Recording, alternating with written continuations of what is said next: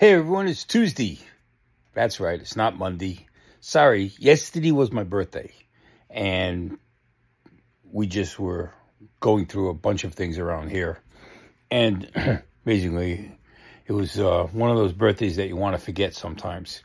Even though it was a special birthday because of the surgery and be pulling through and turning 69 and which wasn't a big number 70 is the number but 69 it was key because i made it you know, because of everything that's been going on with me. So, but things happened and it just ruined the whole day, which things happen. I mean, that's the way life is, right? And with ADHD, you seem to just, for me, I just put myself in another world. I, with all the stuff going on around, I was thinking of things that make me happy. I was trying to put myself over in a position where or in a virtual spot where none of what I heard was going to bother me.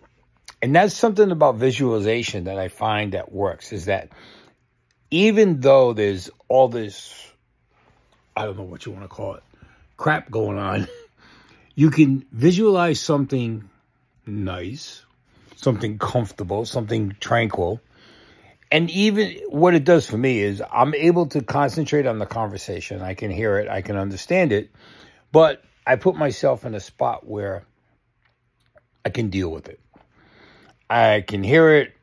I can, I might get upset. I might react to something, but I'm still in a spot where I can handle it and it doesn't depress me. It doesn't, doesn't affect what I need to do.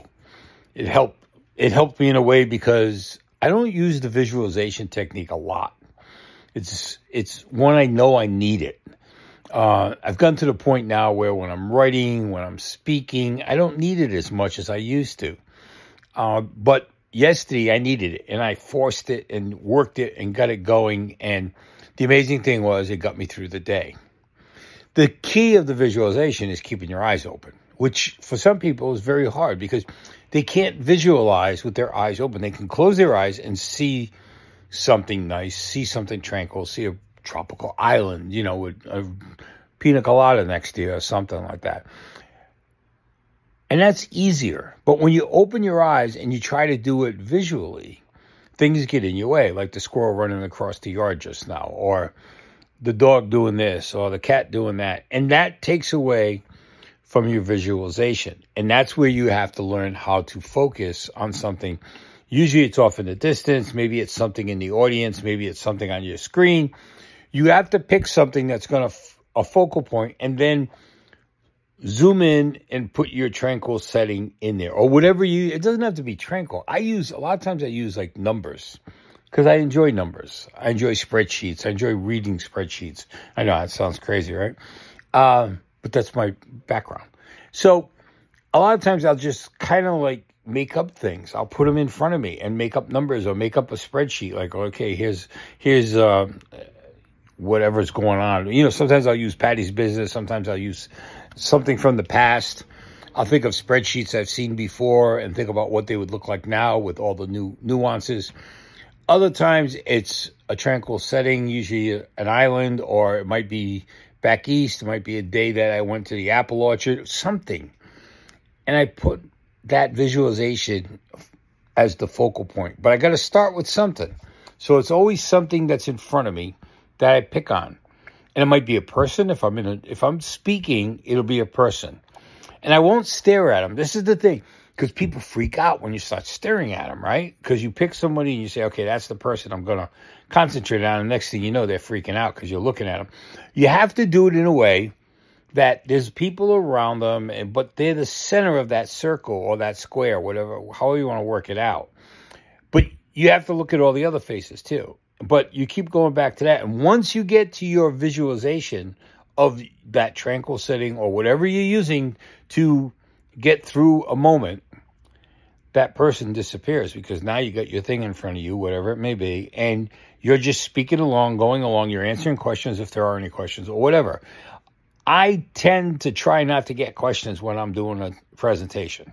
I try not to do that. I try not to let them ask because it takes away from what I'm doing. A lot of times, what I try to do is if I'm brought in to speak, a lot of times some of these places already have an agenda that they want you to follow.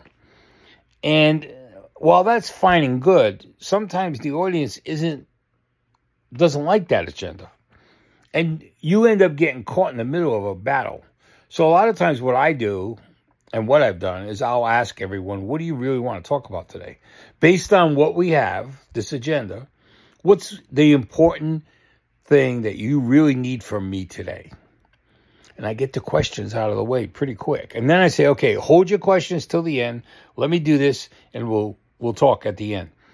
Now, what does that do for you? If you prepare a speech, it's not a good thing. I don't prepare speeches. I do it off the cuff. So it's easier for me. I can just say, okay, this is what we're going to talk about. Once they tell me what they want, then I tailor what I'm going to say to what they said. That's not easy. It's not something that everyone can do, and you practice. It took me a long time to get to that point where speaking about a topic off the cuff worked. Now, the thing is, you have to also speak from experience, and a lot of times you get something that's not your field. So you have to adapt and you tell them, look, you tell them up front, this is not where, this is not my specialty, but I can talk you through things that are related to that specialty that might help you understand that specialty. You have to be honest with your audience.